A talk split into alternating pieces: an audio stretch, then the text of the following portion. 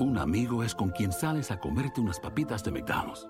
Pero tu mejor amigo es quien promete siempre echar sus papitas en la mesa para hacer un papita mountain contigo. Y esa es la única amistad que yo quiero. Para pa pa pa.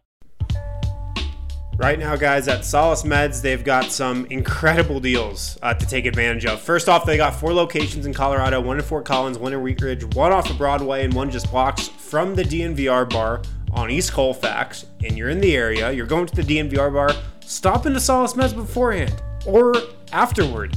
Um, on the deals that they have right now in June 15% off all gold shelf concentrates, 20% off all Wana tinctures and tarts. 20% off all Mountain Select rosin and cartridges.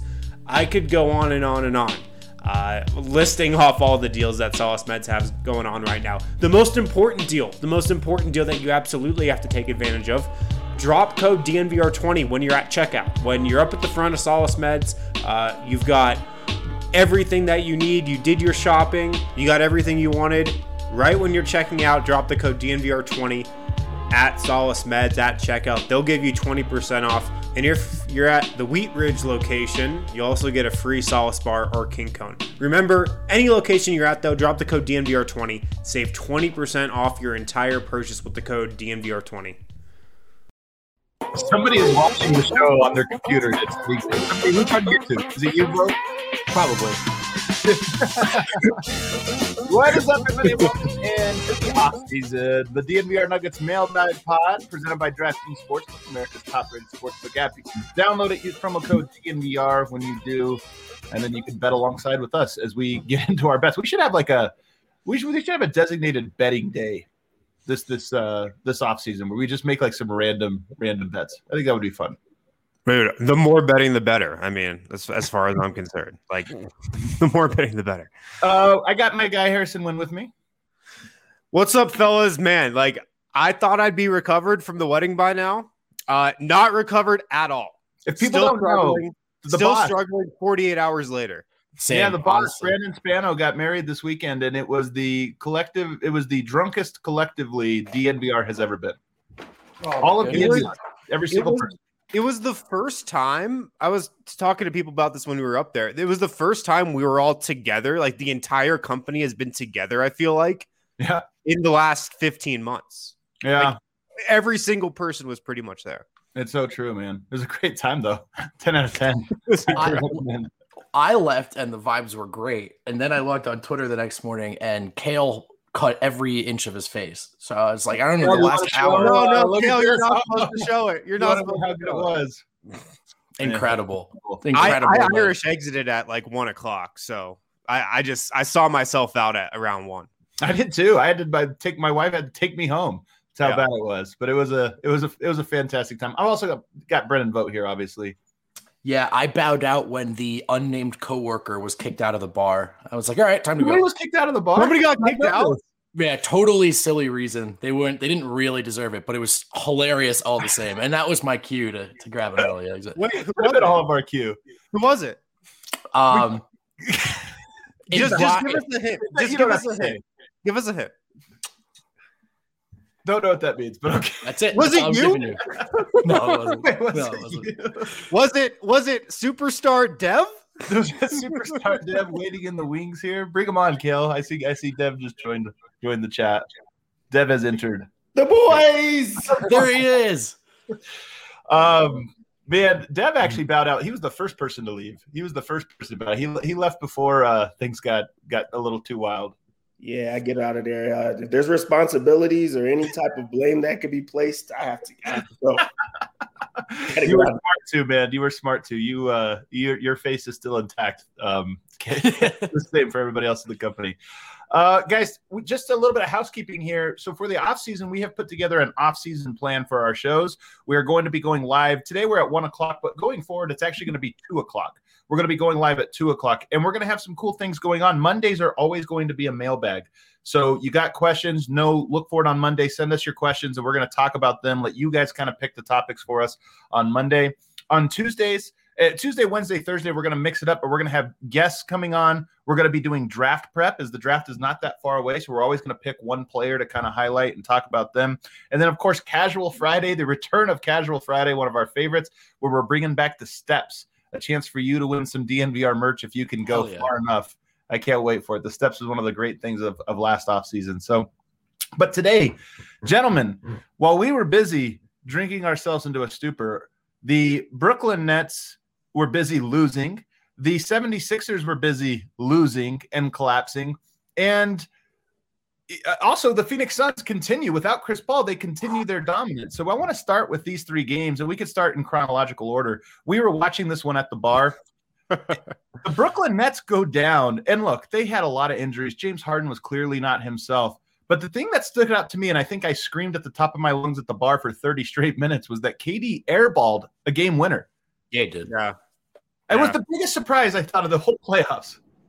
I, I thought it was the common denominator, man, and like all these good teams and a lot of these good players bowing out early, which is you know doing it by yourself is is a myth. And there's like two or three players maybe ever that could even try to do that. No, they um, couldn't though. They couldn't. That's, that's the thing. Exactly. LeBron, MJ, they they had help, and when they didn't, they came short. Um, and KD, who was phenomenal all series, especially in the absence of those guys. But but being the only guy taking every shot, playing every minute, it did in fact catch up to him and right at the last second for the Bucks. It wasn't just like a, a small miss. It was like by this much. It was not close of an air ball. It was a really bad air ball. Um, and then also, if you just go into the game, like he got the ball for like the last 20 straight possessions. He was actually tired. He knew he was tired. He kept yeah. shooting. Um, and then, you know, he, he like he didn't have any energy on the on the last shot. The shot before that was such a big shot that I was like, there's no way they go to him again. And then for him to not go for the tie and to try to win it while being so tired, that was that was awesome. yeah. yeah, he was absolutely gassed. Just did you feel good about Harrison when he airballed it? Were you like happy? What was your what was your feeling? Yeah, I was happy because I'm rooting for the Bucks. Like I'm obviously rooting for the Bucks and Axel Tupon, like my guy. Yeah, your um, guy. Yeah. Of course, yeah. Yeah. yeah. uh, no, I want to see the Bucks win. I want to see Giannis win in Milwaukee, of course. Um, like I don't want to see the Brooklyn Nets uh super team that, that's down to one guy at the end uh, in Kevin Durant win. I was rooting for the Bucks, so of course I was happy uh, that Milwaukee won. Uh, I don't think it's like maybe good in the long run because they might keep Budenholzer after all this, which would be wild. Uh, but yeah, I'm happy Milwaukee won. Uh, I was kind of sad Milwaukee won. Sometimes I don't know who I'm rooting for till it happens, and then I'm kind of like, why am I upset? Right. And it's because of my Giannis conspiracy. I'm, it's it's really the worst type of of way to watch the NBA where yeah. I'm rooting for a team that like deserves it to fail because I want their player to come. Like I feel like a Lakers fan, but that's how I was. I was like, hey man, if they flame out, Giannis is even closer to to maybe leaving.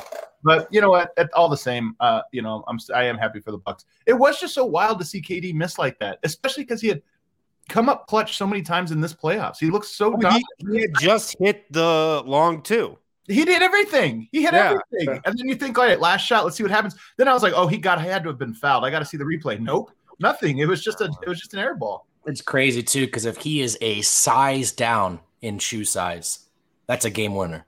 No, oh, yeah. Oh, right. Yeah. He's that close. He's that close yeah. to hitting. I mean, that shot too was just ridiculous as an understatement. Um, but look, this is I think the guys who had to do it for a long period of time. Uh, even the guys who only had to do it for a series, doing it by yourself, uh, it catches up to you. And eventually, even the best players in the world look like something less than that under these circumstances. Yeah. And to be clear, KD looked phenomenal all series, but when it mattered, he came up short. I got to go to this comment here. Um, Jokic watching podcast from Sombor 100%. Uh, I'm gonna go zero percent. Yeah, hundred percent. He is not watching. Negative hundred percent. There's no chance Jokic is watching this from Sombor. He's got better things to do. I've never way, been more confident in anything. Have you guys seen the videos, man? Like, I'm really curious to sort of ask him. Sombor has always been his haven, like his like you know go and and and now we're seeing some of these almost paparazzi like videos. Yeah. I can't tell if like Jokic is in on it, where it's like, hey, a guy is filming him, but some of these are like him drinking a, a water or coffee and there's just people like zooming in on him. And so I'm like, I don't know. This feels. I wonder if I wonder if it, he's finally reached the point where he can no longer be private anywhere in the world. Probably not. I mean, most of the videos are just B-roll of him uh, like riding his horse. Right. just yo just put it in the Jokic B-roll horse folder. It's on- one on folder, by the way. That's the only B-roll folder. yeah. Yeah. Yeah. Um, I want to go to the other game though, the one that's even more interesting, I think, for Nuggets fans, especially the Nuggets fans that have shade in their heart. The 76ers go down to the Atlanta Hawks. The Atlanta Hawks, who, by the way, I really love. They're my favorite Eastern Conference team. I, I like rooting for. But the Hawks did not have Hunter. They did not have Bogdanovich. I mean, Bogdanovich was like clearly on what he shouldn't have even played, to be honest. He was kind of an anchor to them because of how hurt he was. And yet the Hawks get the win. Trae Young didn't even shoot well. And the 76ers still go down. There's a lot of storylines here. One of them, we're going to talk about Ben Simmons. He's also obviously the title of this. The other one, Joel Embiid had eight turnovers in back to back games, and he had the turnover. There were a lot of mhm. plays that you could define as the play, like the Ben Simmons no shot was also the play. But Embiid's turnover, like that was a hey, you get this, you're going to win. You get don't get this, you know, it's going to be tough. But you turn it over and allow a dunk, game over, game set match, and that's exactly what happened. What was your takeaway, Dev? I think the biggest takeaway was just how much they hate each other.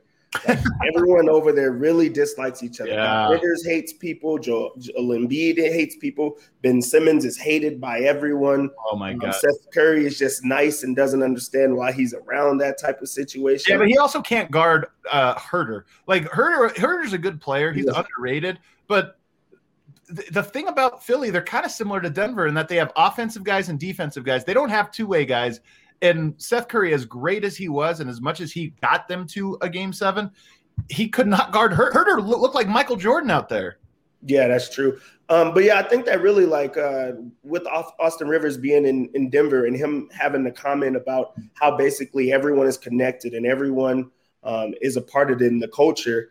And then you could go to see how Doc Rivers teams every single year like bow out in the exact same way, and then everyone throws each other under the bus. It goes to show the, the difference in these teams. There's joy on some teams, and then there's not joy. Even when the Sixers were winning, they were never happy or about each other. So I think that was my biggest take like takeaway is that somehow, no matter what, Doc Rivers teams hate each other.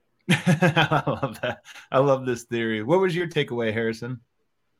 I think that's a great point from Dev. I mean, one of the big reasons the Clippers frayed out last year and, and blew the 3-1 lead against the Nuggets because that just wasn't a team. It was it was a group of individuals who just like went away from each other instead of coming together when the going really got tough against Denver.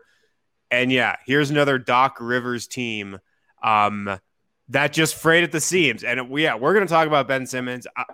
Maybe even like a bigger problem for, for Philly is they're paying Doc Rivers eight million a year for the next four years. Like, good luck with that. Um, but the Hawks, man, I, I, said this about uh, like the the young generation of players on the pod last month or something. They're just fearless, man. And I know Trae Young had a bad game. It kind of reminded me of when Lillard went one to ten against Denver, and the Blazers still won that game in that first round series. But this young Hawks team, man, they're fearless. They're Mm-hmm. absolutely fearless, and they play together.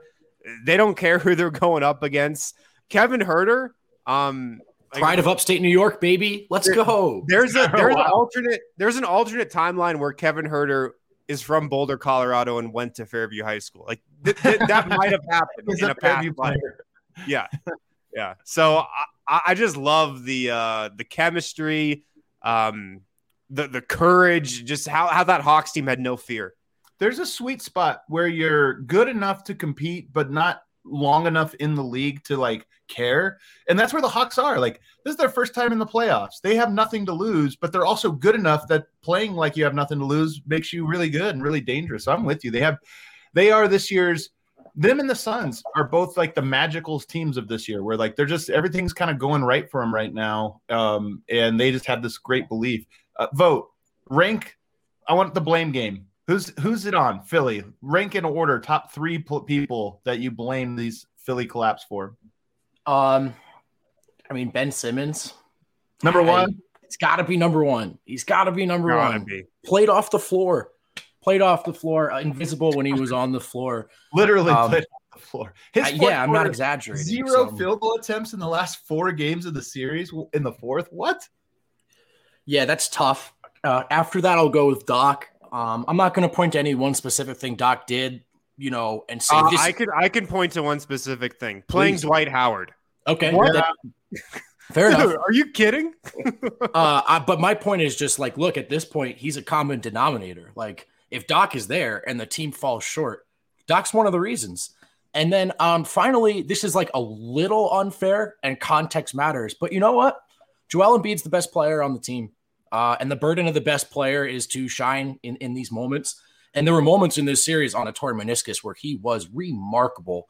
But down the stretch of that game, with a chance to win, and his team needed him, he was something short of that.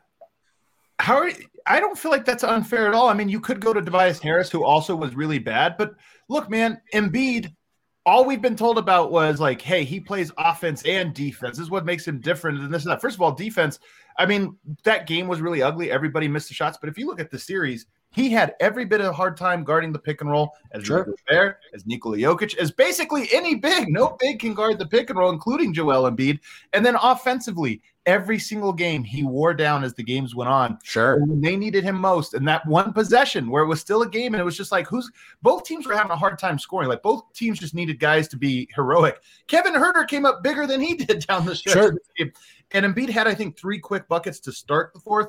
But on that play, it was just – what is wrong with Joel Embiid as an offensive player? He doesn't read the double team well. Right. He turns right. it over too much, and it was like right under the microscope for those that that fourth. What, what I just say, like to like to be fair, I just want to like if Jokic was playing on a torn meniscus and Jamal Murray looked like a G League player, you know what I mean? We might want to say, well, you know, it wasn't just, but the right. reality is Embiid had his moments, and in those moments, he came up short. I think this is what makes this the best part of it. We we don't have to like hide our feelings about the other teams. We can say exactly what went wrong and and judge them like the, the correct way without anyone feeling a certain way.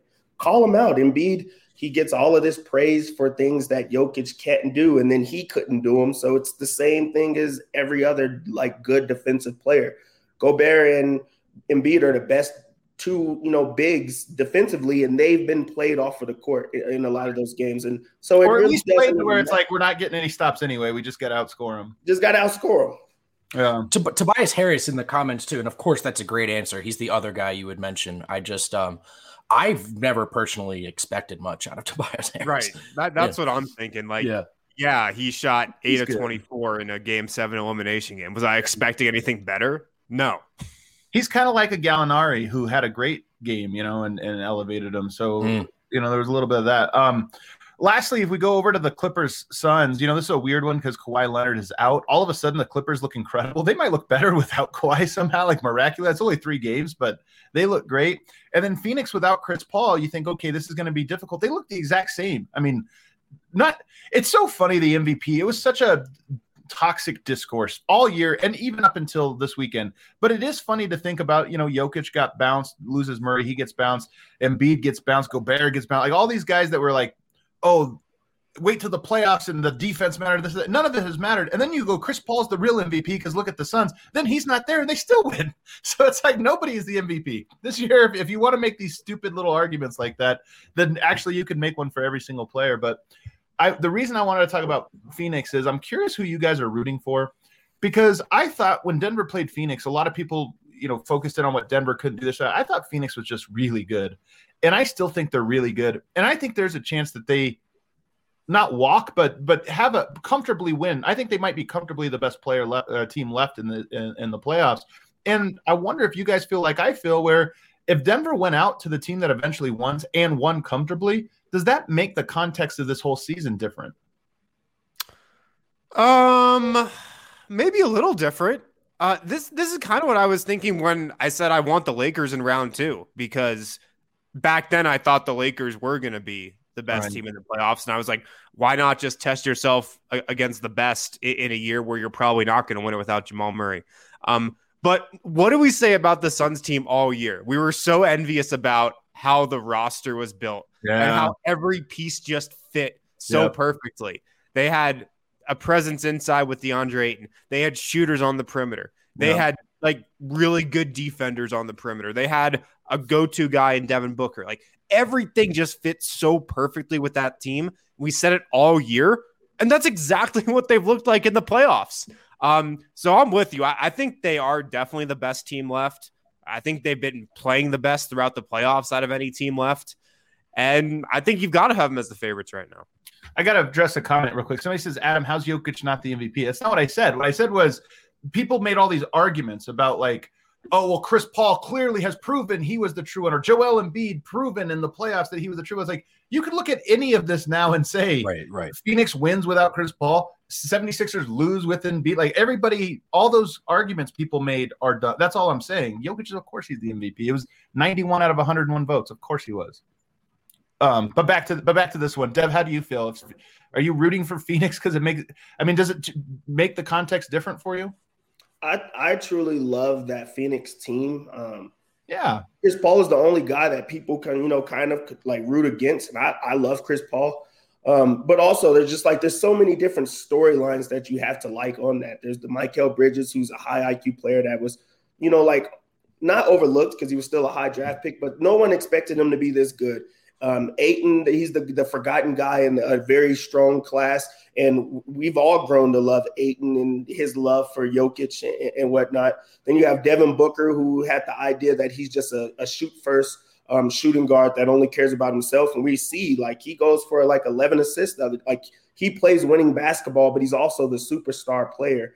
Um, they have Crawford. I mean, uh, sorry, they have um, yeah Crowder, who has been bouncing around the league, and he's like stepping up. They have Monty Williams. Like everyone loves that story. Like you can't root against a guy like that. Yep. They have James Jones as the executive. Like everything about what they have going is what you want. And they also yep. love to play with each other and and and play the right way. They pass the ball. They are locked in defensively. Um, there's no excuses from them. A guy goes down. They didn't make any excuses when they didn't have Chris Paul. They were ready to play the next game, and that's what they've been. Cameron Payne, he used to be just a guy that danced every single time. so like, good. I'm blaming us. I'm blaming us for the campaign Payne resurgence. yeah. So like everybody like on that team, you have to root for. Um, and they play the right way. So I'm definitely rooting for for the Suns in every single aspect. Yeah. This has been a great playoffs for context matters. You know, like Giannis was a you can't win with him. He's fake MVP. This is now they're now he's back in the conference. Yeah. Devin Booker, not really a winner, all stats guy. All of a sudden, it's like no, actually on the biggest stage against the best defenses, he's incredible. So uh, there's yeah. a lot of there's a lot of these like narr- narrative teardowns, which I think is great. I honestly, the four teams that are in the playoffs are all compelling to me right now, and, and especially with Kawhi going down and Paul George stepping up, I just find them really right. interesting as well. So well, all of a sudden, you like it dawns on you, you know, under this context. Hey, the Clippers have never been to a conference finals, right? right. Paul George and a bunch of guys without their star on the Clippers. I'm in. Yeah, there's yeah. meat on that bone. So also, I really love this. Chris Paul versus the Clippers is like kind of a hilarious. So like it's pretty pretty ironic. It's Perfect. weird. I think of Chris Paul as a Clipper historically. Well, he's the best Clipper of all time. I think of him as a Clipper. I think yeah. you know he what is. You, I, you don't think of him as a Hornet at all? No, I think of him as a Clipper. Yeah, it's a, I kind of do too. It's kind of weird. It's really weird that way. Um, all right. What? Oh, the other thing I was going to say about Phoenix, it's actually hilarious that Suns and Four guy has become this celebrity, and now the entire organization is really walking back there like praising. Did you see guy. the big brawl in their hallway? Of course, like everybody. If you knew this was going to happen, like all right, the thing that happened in Denver, whatever, like it looked like he clearly was just defending himself or whatever, being a troll, but whatever.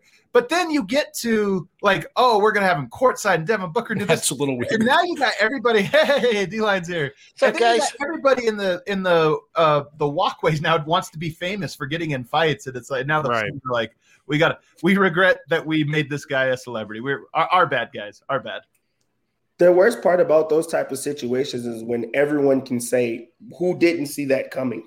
Like yes. you praise a guy for fighting. There you go. And you think everyone else is not going to try to now fight. Now they're just going to be racking up assault charges, not able to go to any games. Like if he would have hit someone else, or like say he hit a woman or something, he'd be banned for life. Or if yeah, you throw yeah, something at a, a player, then you're banned for life. And then you you like give some type of praise for him punching a guy and it's like, oh yeah, that's fine.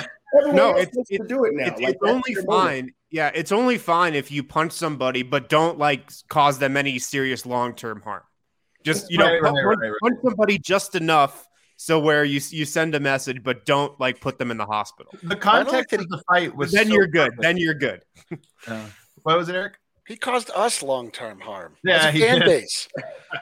I want this man arrested. I, I don't think it's cool that we're yeah we're we are making uh, fighting cool. Yeah, ex- all of these people who in Phoenix who don't know how to act now they think they're going to be celebrities by starting fights with Clippers fans. What, what Yeah. is this? What In, is in what world Yeah. are we living? It could have Yeah. just been it could have just been a moment for that guy that everyone understood why it happened, and uh, hopefully it doesn't happen next time. But If the Suns fans are if the Suns fans are trying to find Clipper fans to fight, like the two that they fought after game one, they're like halfway through all the Clippers fans that are Oh, I, I also, out yeah, there. I, I love the They're bravery. I love the bravery of it being a 1900 people against two guys. Like, congratulations, yeah. Suns fans. dumb. You're so impressive. To make matters worse, they had the guy that lost the fight explain how it all uh-huh. went down, as if we didn't watch what happened, and he's making up his own story. And we're like, we, we saw it in 4K. Everybody got to see what happened. He's Dude. like, all those punches I took didn't hurt that bad. Was basically his argument. Like, but you didn't take all those. You know what? Get you know enough of you. I don't need any more context to this. people forget real quick if you just take the L. You know, it, Just coulda- take the it could be over, but uh, nobody even recognizes you. You're good. You're good to go. But Take it you on the way out, man. Take it on the way out. Take the L on the way out. All right, let's hit our break. On the other side, though, we're going to ask the question of the day. Ben Simmons, is he a fit in Denver? And then we're going to get to all of your mailbag questions, of which there are numerous. Oh, thumbs down. Don't spoiler alert over here, Vogt. Um, Well, that'll wrap up the pod. but I can't wait for it. Let's hit our first break. All right, I guess I'll do the reads. Um, it's the off season, uh, guys, but make sure to pick up some Mile High City Copper Lager still from Breck Brew. Uh, there's there's not a right time or, or a wrong time to, to drink it. Just great to have Mile High City Copper Lager on tap all year. Uh, so pick it up from the Breck Brew Farmhouse. You can get it from your local liquor store. It's in that Nugget Skyline blue can with Nuggets logo on it. Uh, you can't miss it. Make sure to get some Mile High City Copper Lager from Breck Brew this week. Also, if you've never tried Strava Craft coffee before, uh, first off, tastes really good. Tastes really good. Better for you to drink than just you know regular Starbucks coffee or, or whatever coffee you're brewing up at home. Go to StravaCraftCoffee.com right now. Use the code DNVR25 for 25% off your first order of Strava Craft coffee, which is packed with CBD. Can help relieve uh, back pain, headaches, long-term migraines, IBS. IBS. IBS. It might make you less prone to fight, also. Maybe it'll calm you down. To take something Yeah. next time you go to a basketball game. Yeah. I mean, we could pitch a Strava Craft Coffee cold brew at Ball Arena. Uh, but you guys can get some from StravaCraftCoffee.com. Again, use the code DNVR25 for 25% off. Uh, if you are a returning StravaCraft customer, use code DNVR20 for 20% off. You can also get a StravaCraft Coffee subscription. Get your coffee every two, three, four, six, or eight weeks.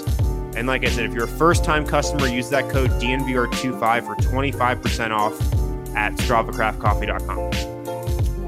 All right, let's get to the big question here, guys. Everybody wants to know. Ben Simmons is very available. Very available. In fact, I don't know if there's a single player in the NBA more available right now than Ben Simmons. It's the most amazing like change I've ever seen from a, a guy that was a superstar like two months ago, a superstar, this or that, to now the trades people are throwing out there for him, like CJ McCollum for Ben Simmons straight up, and you're like, I don't know if I would do that if I'm if I'm them. So it's pretty wild. Um, I'll start with you, Eric, since you just hopped in here. I think I know where you take them, but Ben Oh, you've, Simmons would you've read my probably- tweets. yeah, Ben Simmons would probably cost a Michael Porter Jr. I mean, that's really you know the price is still going to be as steep on on him. Do you think though that there is a world in which what he brings to the table actually works with Denver in a way it does not in Philly? I don't. I don't personally see it. I mean, I, I imagine someone who's smart at basketball, the four of you, will explain to me why it can work. But I, to me, he's like a guy that uh, does. He's a great passer. So is Nikola Jokic. That can't shoot.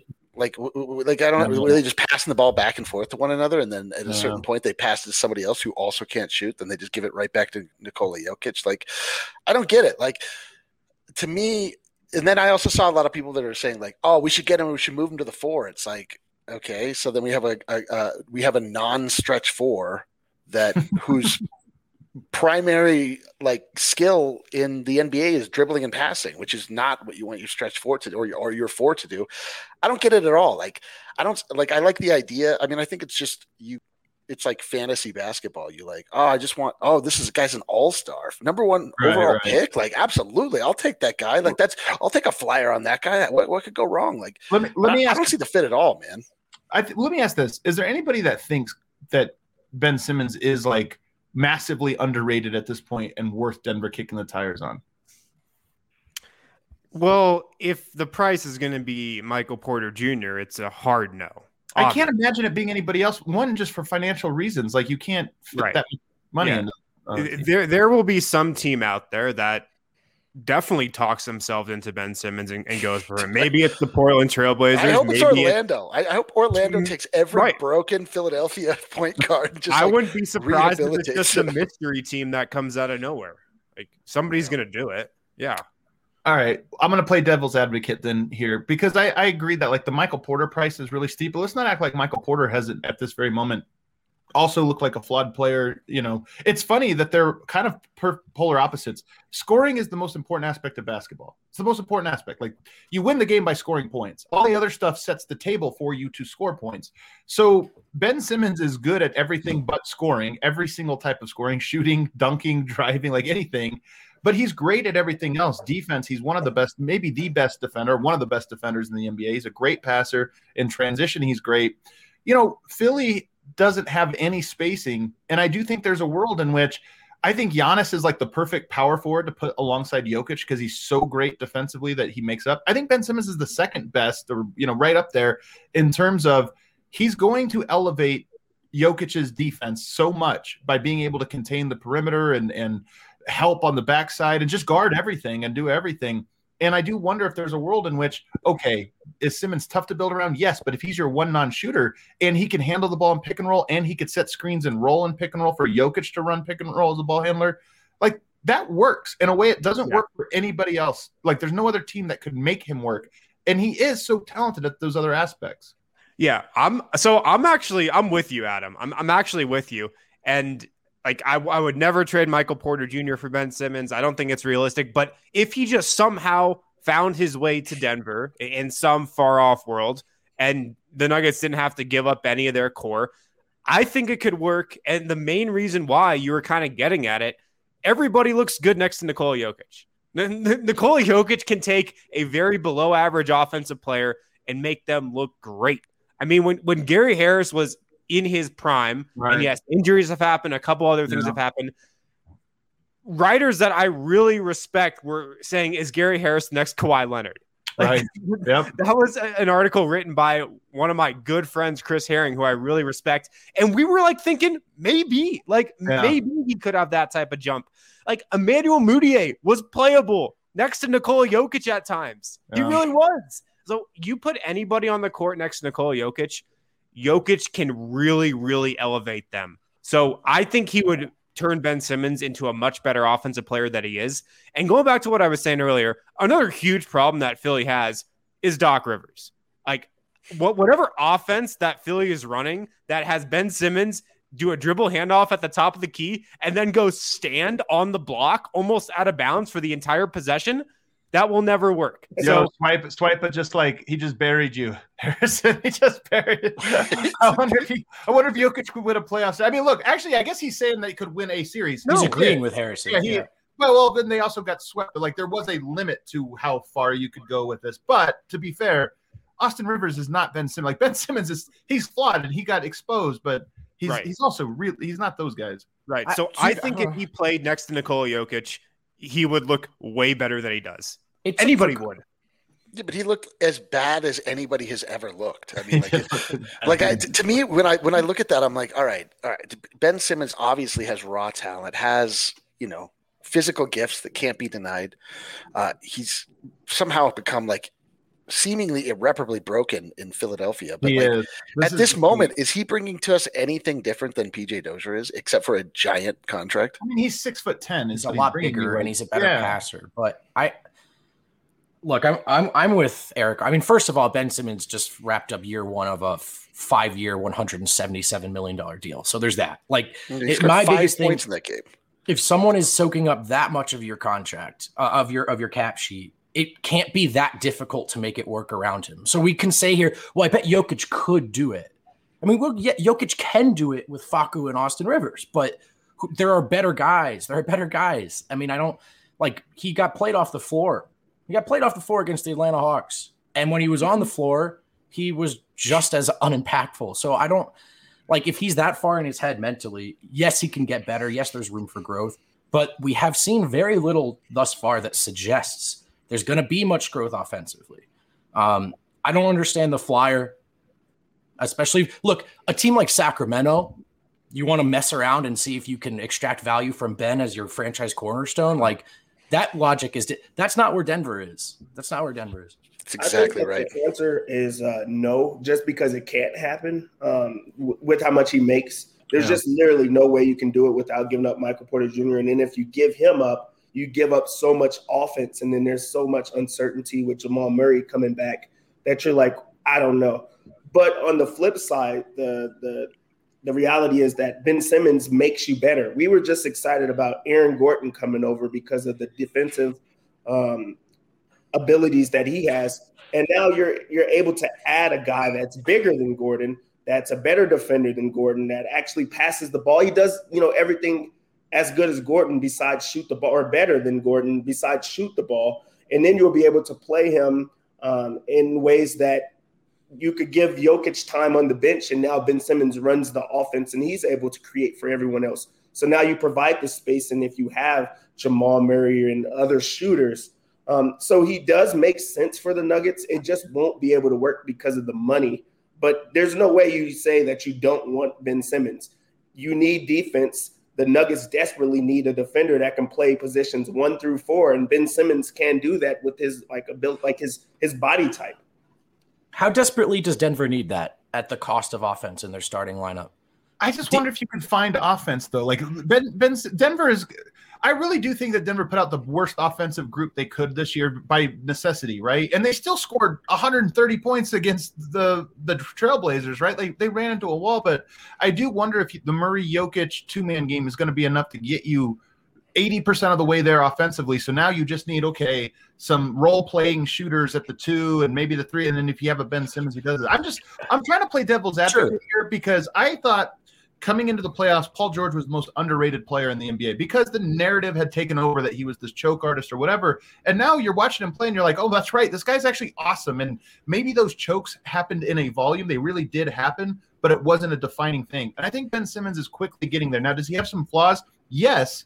But all everybody sees right now are the flaws. And I think that it's like perfect. If we're really talking about that's how low his trade value is, he actually might be a guy that brings that that actually is the best version of himself a year or two from now. But, but the problem the problem is, is that his contract doesn't evaporate. Like it, yeah, it's a big one. I mean, it, like it, his value is at this point absolute, and so you have right. to be like he has to play to the level of that contract for anyone to be able to want to even touch it. Like if you're saying like, can you win it? Like if you're just at a playground and you're able to pick whoever you want on your team, and like Ben Simmons has got kicked off his squad, you're like, okay, cool, yeah, we can make something happen. But like, like Vogt said, man, like we're talking about taking a flyer on a max player. like you can't take a flyer on a guy right. that has a max contract. That's, that's not a ex- flyer. That's an expensive defensive specialist. yeah, you know what man. I mean? Like Sha- yeah, like Shaq Harrison. That's a is, is Thybulle available? Can we just trade for him? Like Simmons is better than Thybulle, but I, I, all right. The point remains. I don't think Denver's in the mix, as evidenced by Vegas not and DraftKings not having him as like a top You know, Denver's not even on the board for his next location, but it's just interesting. Philosophically, it's interesting because Simmons does bring a lot to Denver, or would that they need. But the one thing I'll say that, uh, and then we can move on. But the one thing that concerns me most about him is that he is a guy who is pretty opposite of what Denver has built culturally. You know, I think Ben Simmons, but there's like it sounds like not all of his teammates really like him, and he's kind of been the big shot, dating you know the Kardashians, and you know doing all this different stuff, and and even like as recently as that within the last year, people ask him about his flaws and he'll shrug them off as if they don't matter. And it's like, yo, man, like sometimes you just have to take some responsibility. And he just doesn't seem like he fits the culture. I mean, I feel like how would a lot of players be if they were just allowed to not improve at literally anything across no. their the first four years of their NBA career? I mean, Ben Simmons hasn't gotten better at anything. No. Like, and he was handed a max contract. I think most of us thought that was deserving at the time, but he hasn't been asked to improve anything, and he's remained the same player. And now we're seeing that when the lights get bright, he's super fragile. Um, he's a guard uh, who just set the record for lowest free throw percentage in a playoff run.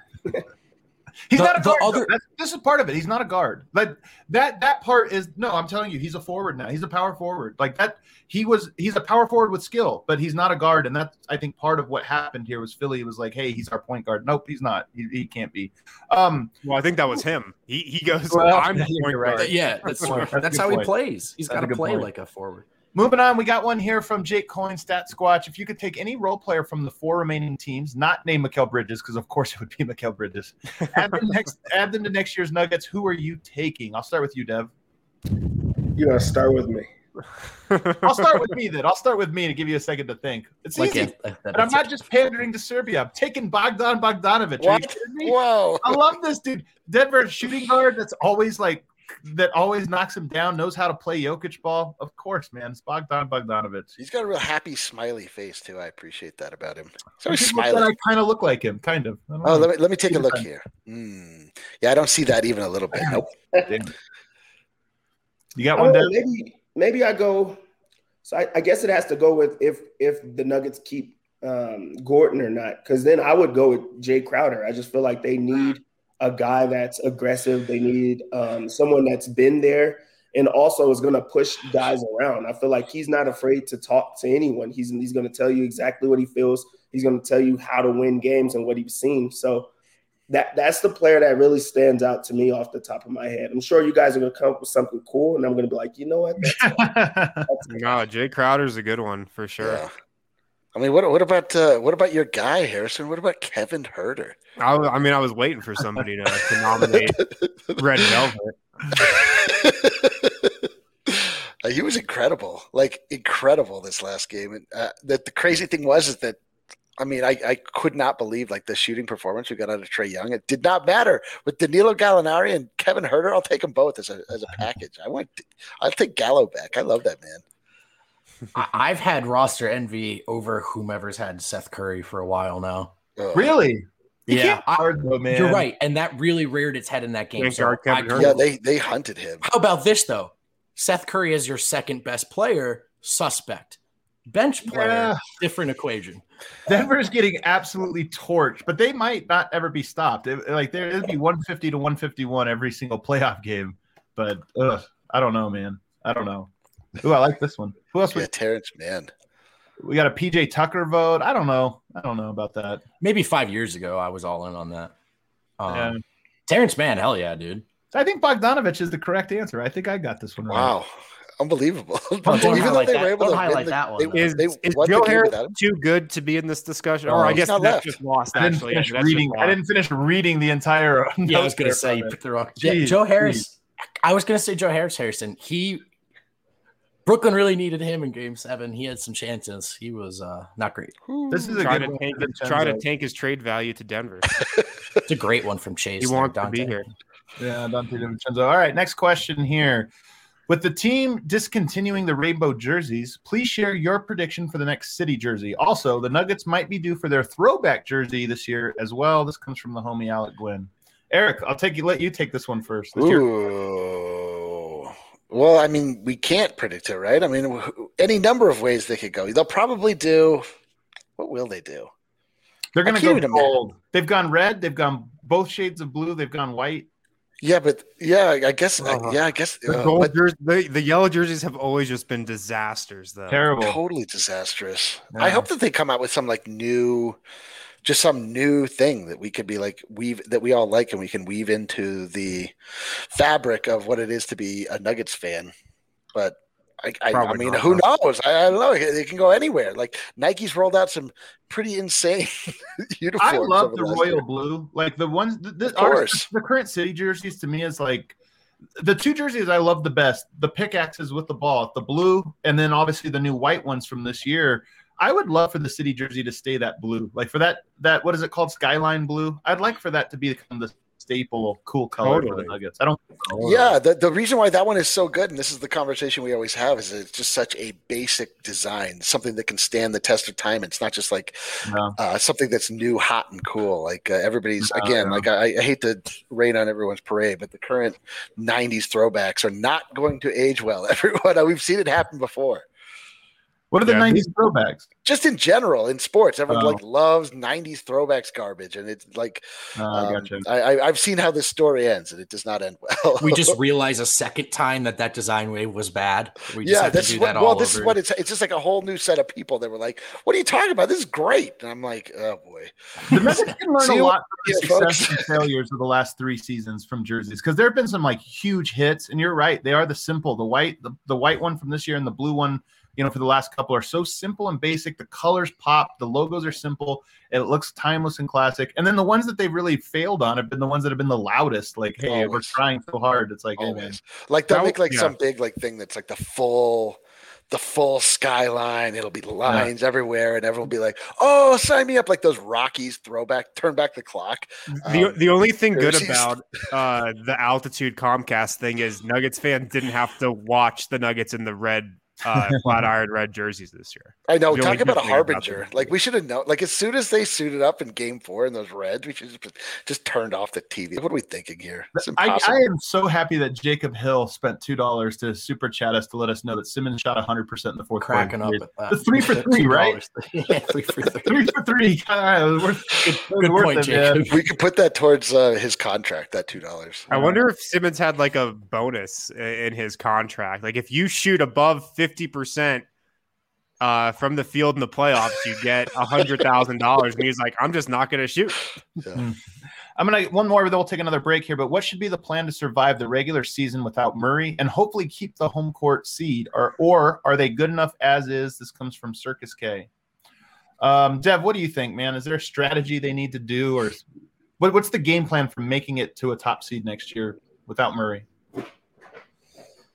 Just let Jokic go insane, but rest him. I think you should rest him.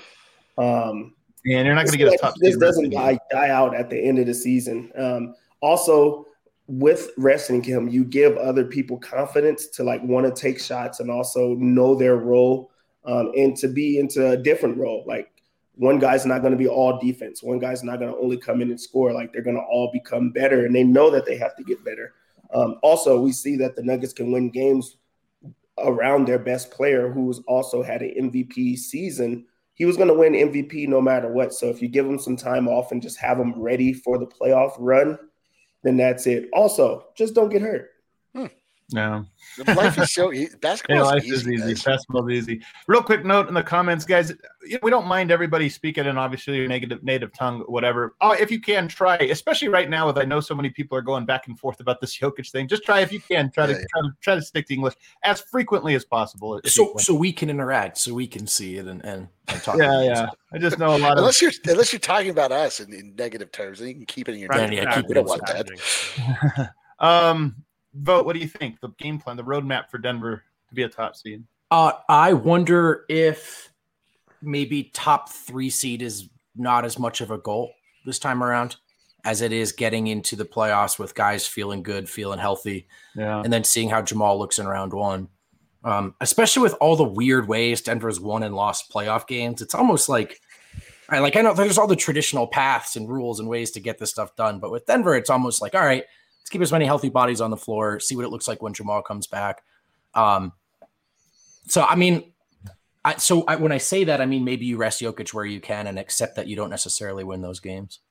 Um, yeah. I think I think the key is twofold. One, you know, I do think that they need to learn some new styles with that, in particular, that utilize Michael Porter in more of his comfort spots. And this is a two way street. Michael Porter's got to get better. I think he knows that.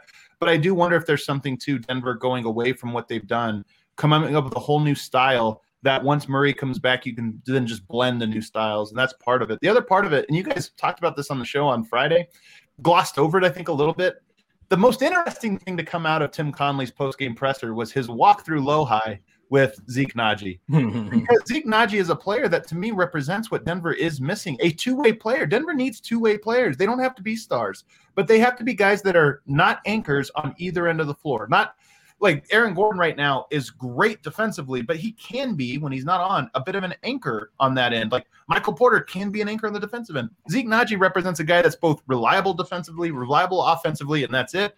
And I think he becomes an important piece next year. So to me, it's integrating, finding two way players, and then trying to find a style that lends itself a little bit better to Michael Porter, or Michael Porter lending himself to a better better fit into what Denver does. First off, we said that his walk through Lohi was very north side.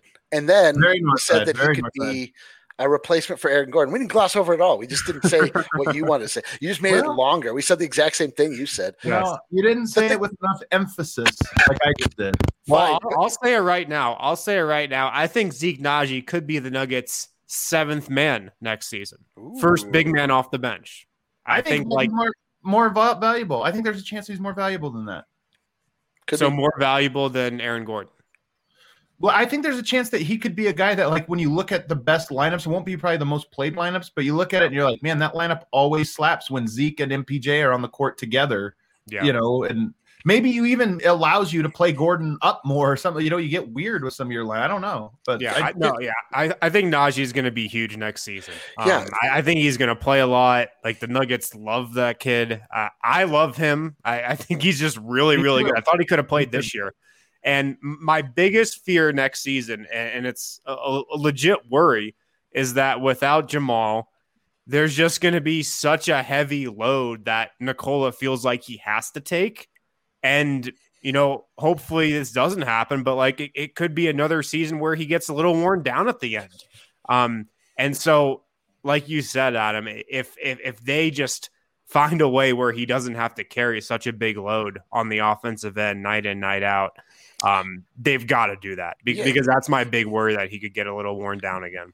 The, the, the crazy thing that we are left with at this exact moment in time is that we're coming off of what seemed like an absolute damnation of our program that the Nuggets don't have anything left. They have to make big changes. What are they going to do? When really, like, when Murray went down, they didn't have any problem winning regular season games at all. And like the they had a problem beating who could realistically be the NBA champion.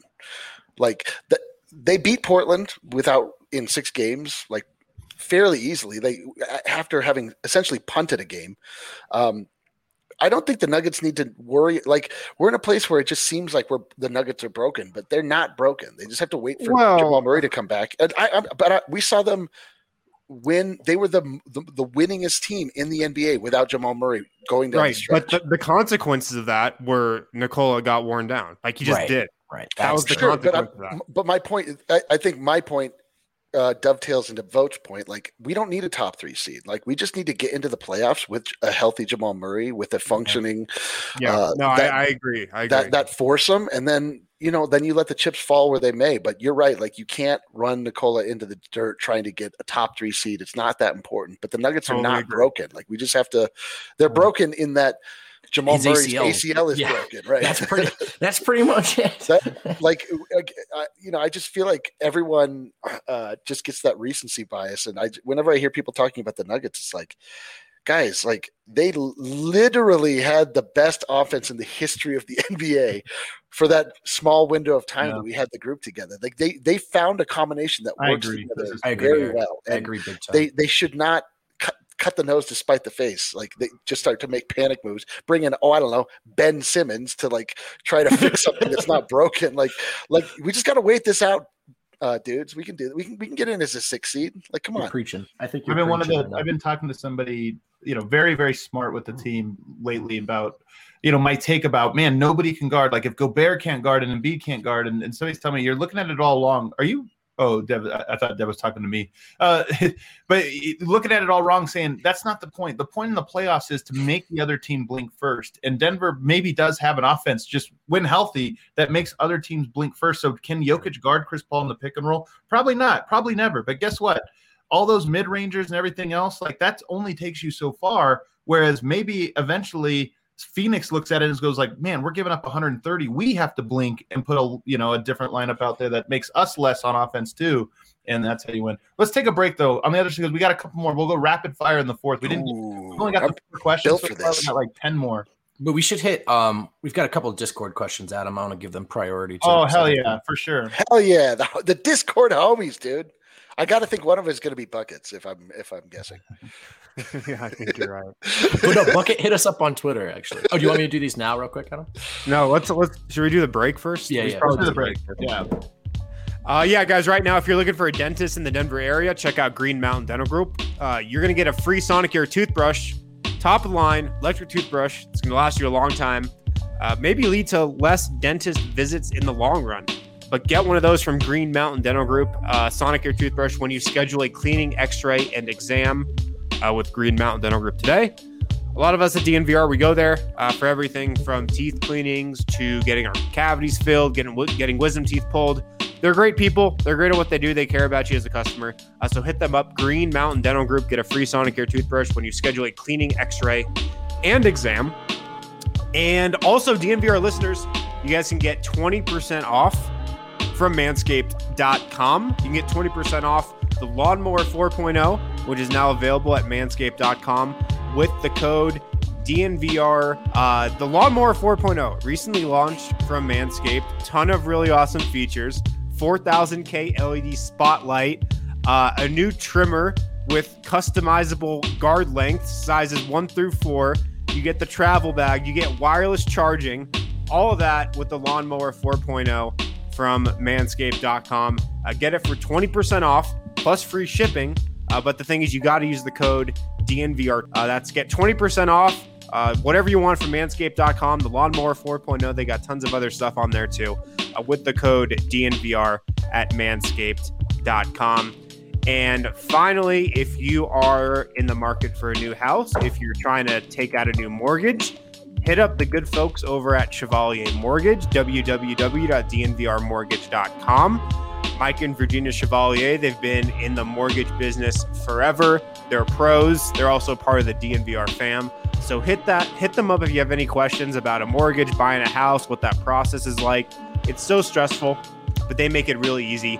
Uh, visit them at dnvrmortgage.com. Get set up with a free consultation when you're there. Uh, and like I said, they'll make the home buying process super easy for you, uh, especially if you're a first time buyer. Uh, Michael Chevalier, NMLS number 1931006. Virginia Chevalier, NMLS number 1910631. All righty, perfect. Um, all right, what do we got here? Vogt some Discord members only. Yeah, cut just a couple of them. Um, we've talked about Harrison trying to get point guards in Denver in the meantime while they wait for Jamal Murray. Uh, Broncos K Dog wants to know about Kemba Walker playing in Denver. Is that realistic in any way? Is there any sort of fit there? To me, it's a it's an easy no, just in terms Oh, of no. practically it makes no sense. You'd rather have Jamal Murray when he's healthy, of course. I think we're all on the same page on that one. What do you think, Yeah. Debbie? Kemba guy? No, I think he's a, a talented offensive guy, but I would I would rather have Monte, you know, with the contract Wow. and things like Oh, that. the contract. Yeah. Yeah, so there's yeah, there's no reason. It makes no sense. No. I will keep it moving then. Uh, Lyco011 wants to know about Serbian super teams in the making in Denver. Uh, Bogdan, Micic. Uh, is anything realistic here? Who's Micic? Uh, I don't know. Oh, that's he, who the he just he just won MVP of the. Uh, That's right. Oh man, then bring him. Oh, I, I don't know anything about this guy. The second coming of of uh, of Jokic, but not really. No, the Um, second the second coming of Jokic might be Nikola Jovic. Yeah, that's right. Get him.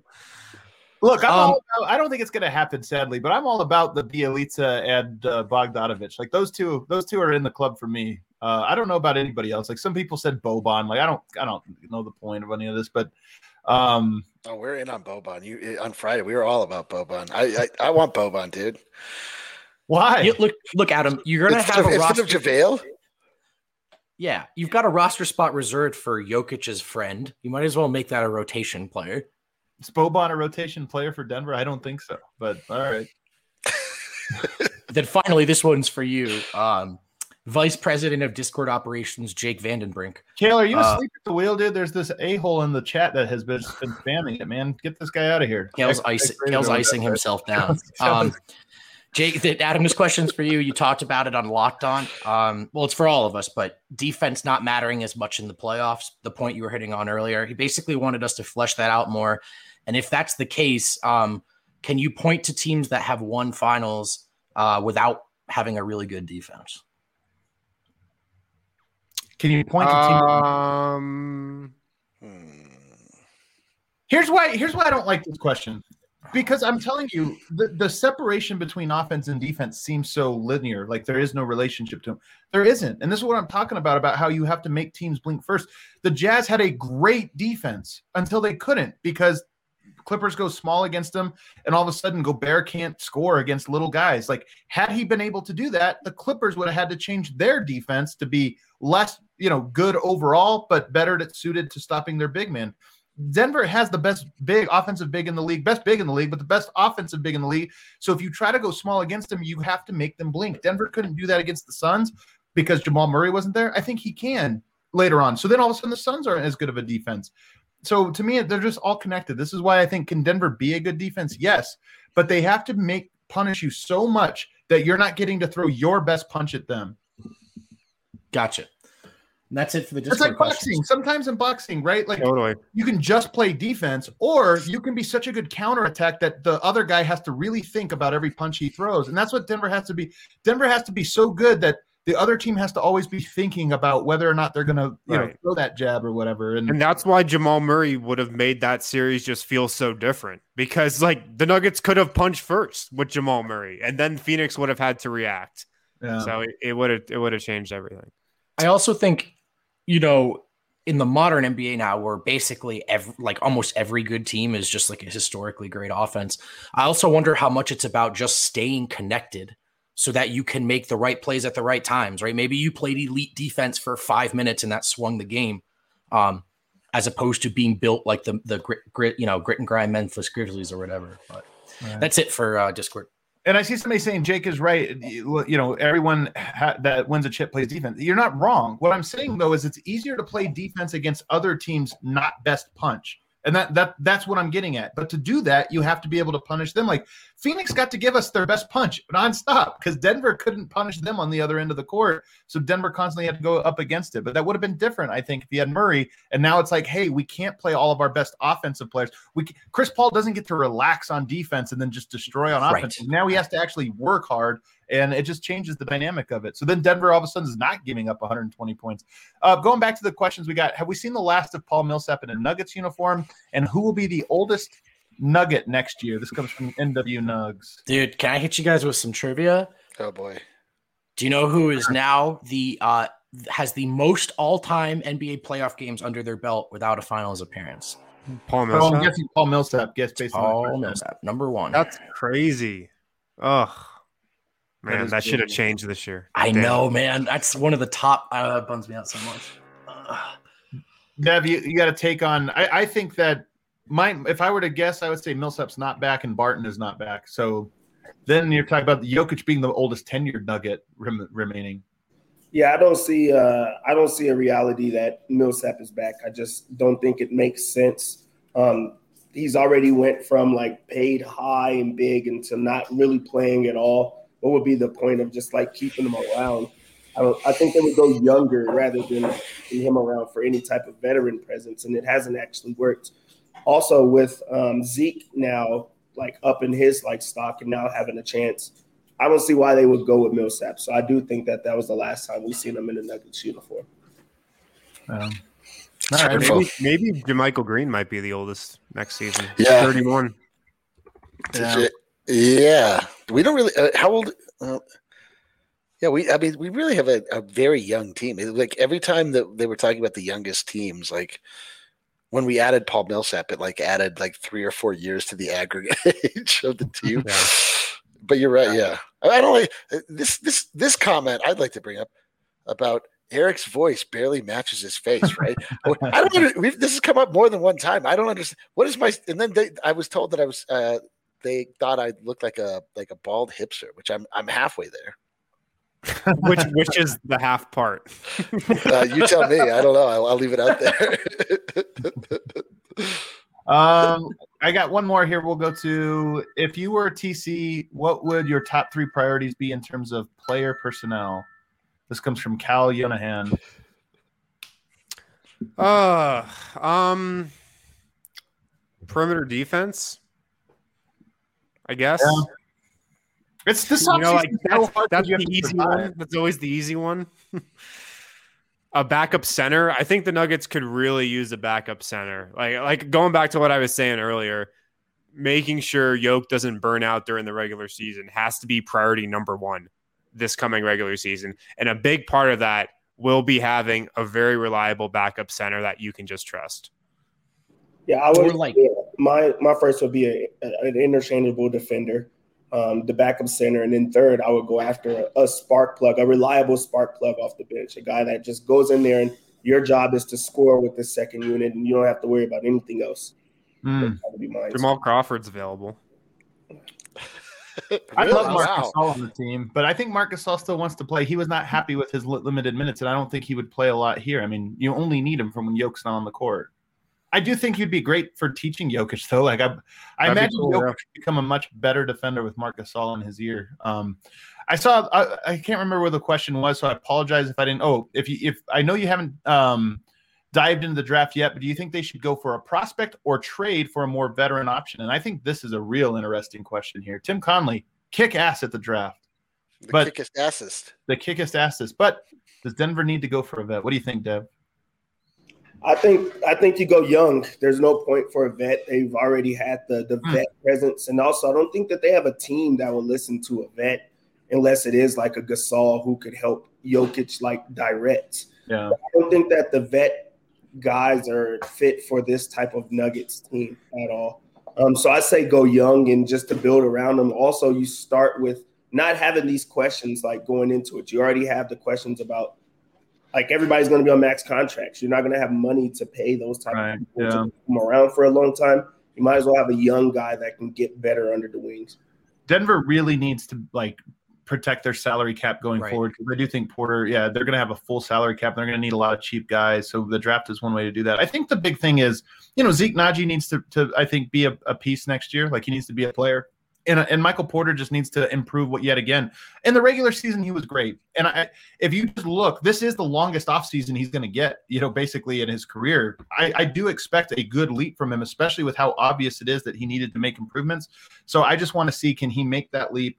And and if he does, then Denver can survive next year and can look really good. Um, but you know, it's a big if with Michael Porter. I'm so curious to see, and maybe it it, it helps he might be a player who's so motivated. I wonder if it helps when he gets his big contract. If it's like, okay, now I can breathe easy. I'm making money. They've committed to me. I know this, and, and go from there. But yeah, the, the, the thing about like having a core, it just allows you so much flexibility to try to fill out the pieces around it. But like the Nuggets are not thinking of like you can make you can build a team instantly by picking a bunch of bunch of vets and a bunch of proven players, putting them all together, putting them in a petri dish, becoming the Brooklyn Nets. But like the Nuggets are thinking about the long term health of this organization, the way that Tim Connelly has structured this. Like, and the way that you do that is you just continually stock your cupboards. And so yeah. next year, it's like, who do we add? Like, we add Zeke Nnaji next year because that's yeah. the the addition, and then th- we bring in another another young guy that has promise that can, uh, you know, fulfill his promise down the line, but is probably going to sit next year. But th- that's the way that you stay relevant for a very long time. You don't just like go out and like, you know, make uh, impulsive moves to bring some guy in. And then if you're doing it right, veterans like a Paul Millsap or, or guys that have been good that are wanting to, you know, do something at the end of their career will come in and start to join your team theoretically. Like obviously this has never been the case for Denver, but um, you know, if you're if you're just looking at the best way to build a franchise, like that's the way you do it. So the Nuggets should do that. They should just always add the best young player that they possibly can, and then see if they can get, you know, somebody that's hungry to to join a well-run organization and, and wants to play along Nikola Jokic. But also, did you go? You just got to draft TC. He's that's his superpower. You don't take him anywhere. Yeah, you can't take away more first-round picks from Unbelievable. at this. Let's point. get it. Let's get out of here, guys, because we ran a little bit long. No, today. I gotta say one thing. It's on the okay. tip of my tongue. Also, hoarding assets gives you more more paths to audibling going forward, right? Especially yeah. as cap sheets get get complicated. These are how you get off of contracts or bring more talent in. Um, so it gives him room to be creative. I am curious though. You can cue that outro music, Hill. I am curious to see how Denver or how some teams handle. Like Portland right now, I think is in panic mode. They're they're looking to shake things up major. Uh, Philadelphia, I think we already talked about them. Utah, I mean, Utah might be a team that now looks it. at it and says we're going to blow things up. So they could I look way. This is an off season that has more turmoil than usual. Um, and if that's the case, then you know maybe this is a crazy like there's there's moves to be made out there that we don't even anticipate yet that are that are a little bit shocking. I don't know. We'll have to wait and see how it plays out. But that'll do it today, guys. Just as a reminder, Mondays mailbag every Monday. Tuesday we're mailbag gonna have Monday, baby. The homie Miroslav is on with us tomorrow, so Serbs, you could tune in. We're going to be diving in a, a, little bit to these dynamics. I think with the Holy national team, oh, also just catching up with Miroslav will be great. Um, maybe some Joel Embiid slander. I don't know. We'll see if we have uh, Wednesday, I see some people in here are wanting us to talk about Chris Duarte. Is that how I say his name, Harrison? That's right. Yeah. Chris Duarte. Well, guess what? That is who we're talking about for Draft Wednesday. Draft Wednesday. So we are going to be talking about him on Wednesday. Thursday, we'll have a guest on, and then Casual Friday. That's Eric's time to shine. He's so casual. Dude, I've never been more casual than I am right now. So uh, don't forget to tune in. We're back at two o'clock tomorrow, guys, and we'll be two o'clock the rest of the week. We can't wait. Thanks for tuning in. We'll see you guys. Before we get out of here, guys, if you're thinking about going back to school, maybe you've just got a few credits to finish up, or maybe you never went to college, gotta recommend that you check out MSU Denver Online. A lot of us here at DNVR and DNVR members specifically have taken classes at MSU Denver Online. It's been a great experience for everyone. The teachers are awesome, the courses are super engaging. They keep you interested. It's not one of those boring lecture college classes where you doze off to sleep or you're just chilling on your laptop. These are classes that give you information, that give you knowledge that you can use outside of the classroom. So check out their entire course list, msudenver.edu backslash online.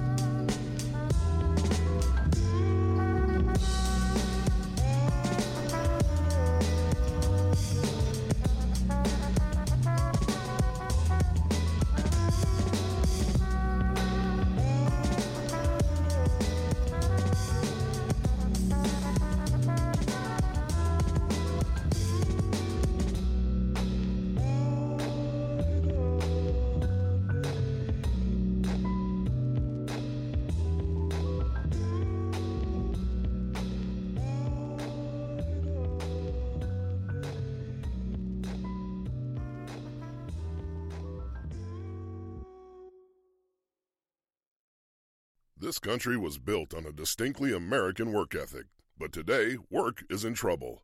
We've outsourced most of our manufacturing to other countries, and with that, we sent away good jobs and diminished our capability to make things. American Giant is a clothing company that's pushing back against this tide. They make a variety of high quality clothing and activewear like sweatshirts, jeans, dresses, jackets, and so much more. All made right here in the USA, from growing the cotton and adding the final touches. So when you buy American Giant, you create jobs for seamsters, cutters, and factory workers in towns and cities across the United States. And it's about more than an income. Jobs bring pride, purpose. They stitch people together.